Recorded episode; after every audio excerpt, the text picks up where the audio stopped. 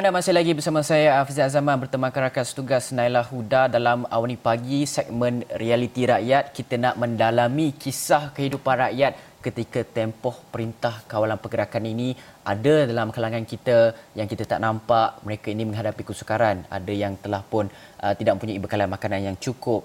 Ada yang rasa diri ini uh, apa tidak berguna disebabkan tidak dapat membawa makanan kepada keluarga dan sebagainya ada dalam kalangan kita yang kehilangan kerja. Telah pun dimaklumkan kehilangan kerja sejak daripada perintah kawalan pergerakan ini dilaksanakan. Dan di sini saya ingin membawakan kepada anda seorang yang uh, saya jumpa di laman media sosial Facebook yang mana uh, saya menghubunginya. Namanya Nurman Daniel Halim uh, dia kehilangan kerja Uh, dia sebelum ni pernah bekerja di perkhidmatan uh, kurier sebuah syarikat. Dia mendapat uh, gaji dua minggu sekali dan disebabkan oleh PKP bangunan tempat dia kerja tu ditutup dan sampai sekarang masih lagi uh, dia tengah mencari kerja. Sebelum ni dia pernah buat uh, kerja sebagai rider food delivery tetapi disebabkan motor dia pula rosak, alang-alang kehilangan kerja, motor pula rosak, dia tak dapat nak uh, mencari kerja lain dan dalam masa yang sama sangat-sangat memerlukan kerja untuk melangsungkan uh, kehidupan hariannya. Untuk itu kita akan terus saja bersama dengan Norman Daniel Halim. Assalamualaikum Norman. Waalaikumsalam. Norman, kalau boleh Norman ceritakan kepada saya uh, kita nak tahu cerita Norman bila yang Norman dapat mesej daripada majikan yang kata uh, Norman bangunan tu ditutup dan buatkan Norman tak dapat kerja, Norman pula gaji dua minggu sekali. Mungkin Norman boleh ceritakan detik-detik itu? Um, saya diterima uh, mesej tersebut sebelum uh, permulaan tempoh PKP. Uh, saya pun tak tak tak jangka tau benda tu sebab hmm. saya ingat certain place uh, yang kena. But then bangunan tu uh, terpaksa ditutup sebab uh, uh, sebab PKP ni lah. So uh, benda ni ya saya ingat sampai uh, dua minggu je. But then benda ni extend sampai kita orang pun tak expect benda tu uh, jadi. And then uh, try to find other job. Uh, tak, tak boleh nak fikir lah tentu. Lepas tu uh, cubalah uh, ambil job yang mana yang dapat. So saya dapat job food delivery. Hmm. Uh, so time tu saya buat uh, job food delivery uh, bukan under servis mana-mana. But then uh, kedai-kedai yang dekat kat saya yang minta uh, pertolongan rider-rider yang bukan uh, uh, ni lah under servis mana-mana. So saya buat uh, personal. Macam saya ambil job uh, daripada kedai ke kedai untuk hantar dekat um, area-area dekat-dekat. Yeah. sebab kondisi motor saya tu tak berapa nak elok sangat. So um, that time saya hantar daripada dua ke 3 km daripada kawasan rumah saya. Hmm. Numan, Numan, kalau boleh Numan kongsikan uh, kepada kami uh, ketika Numan bekerja sebagai uh, ketika perkhidmatan kurier tu dan kemudian apabila Numan beralih kepada rider tu, pendapatan Numan dalam uh, mungkin dalam berapa kalau dalam seminggu ke uh, dua minggu tu dia dibayar berapa Numan? Uh, pendapatan kurier servis tu um, dua minggu tu Sebenarnya dia, dia kira, kira tu macam uh, dalam sebulan saya boleh dapat dalam seribu dua, seribu satu saya tu. Hmm. Bersih lah. But then dia bayar dalam uh, dua minggu sekali. Hmm. Numan sebelum ni ada ada simpanan yang Numan uh, ni? Uh, simpanan setakat ni uh, saya bergantung dengan uh, simpanan gaji saya sebelum ni.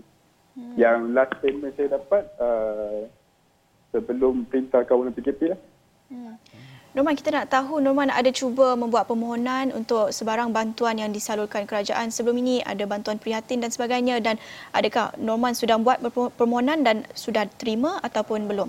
Bantuan prihatin yang uh, baru-baru ini saya dah apply dah. Hmm. Mak saya pun dah buat. Uh, tapi saya tak terima apa-apa ni lah. Sebab saya dalam masih dalam permohonan. Dia tulis lulus tapi tak. Saya tak dapat jawapannya lagi. Okay. Hmm. Sampai sekarang. Numan, kalau Numan rasa uh, bantuan prihatin tu kan, sekarang ni tempoh PKP dilanjutkan sampai 28 uh, April ni, kita tak tahu. Perdana Menteri cakap uh, kemungkinan akan dilanjutkan lagi. Numan rasa bantuan prihatin yang diberikan oleh kerajaan tu uh, adakah mencukupi ataupun sebenarnya uh, Numan perlukan lagi bantuan-bantuan yang uh, boleh Numan tampung Dan sekarang ni saya nak tanya bekalan rumah, bekalan makanan dekat rumah Norman akan bertahan sampai bila rasa-rasa? Saya tak tahu lah macam mana cakap sebab kita tak lama lagi akan uh, sambut uh, bulan Ramadan kan. So hmm. saya takut um, soon lah saya punya bekalan makanan tu sebab saya bergantung dengan instant food je. Hmm. But we know that uh, instant food tu boleh uh, guna uh, dalam tempoh yang lama. So benda takkan tak ada expiry date like, dalam masa jangka terdekat. So saya bergantung dengan instant food. Uh, saya haraplah tak benda ni PKP ni tak extend lagi lama daripada 28 hingga ke sekian-sekian. Hmm.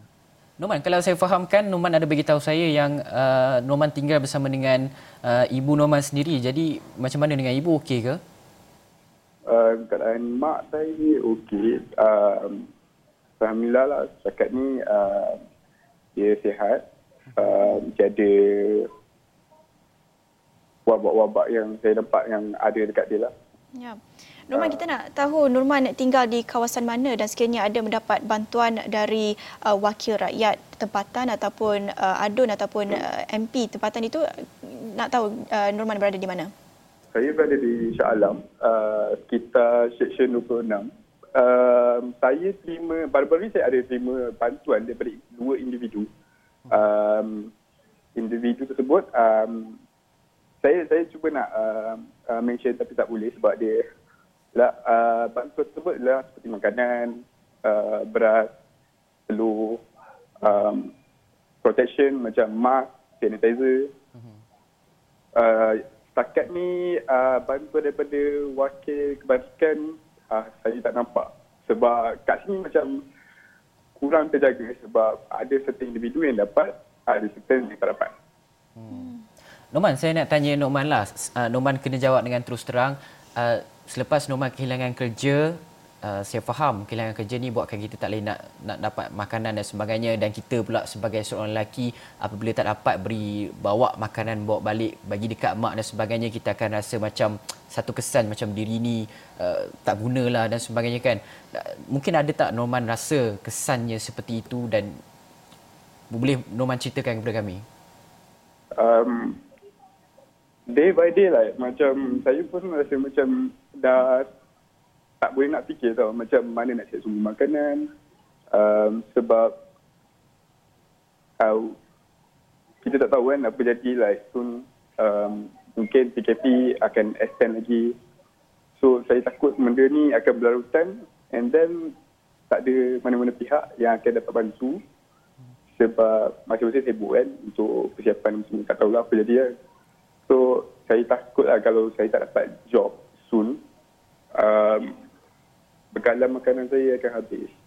Itu je saya saya takut sekarang. Tapi saya cubalah, cuba untuk go out mana-mana kilang-kilang terdekat dengan area saya, saya cuba uh, apply untuk bekerja. Hmm.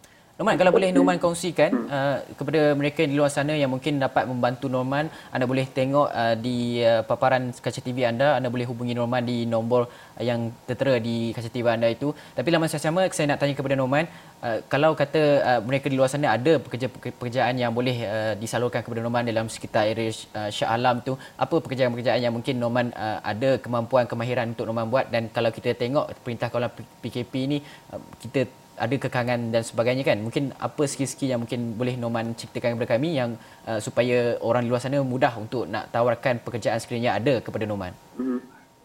um, saya uh, sebelum ni di bahagian uh, F&B dan juga sebelum ni saya ada bekerja uh, part time saya buat uh, content contohnya untuk uh, brochure uh, video untuk advertising.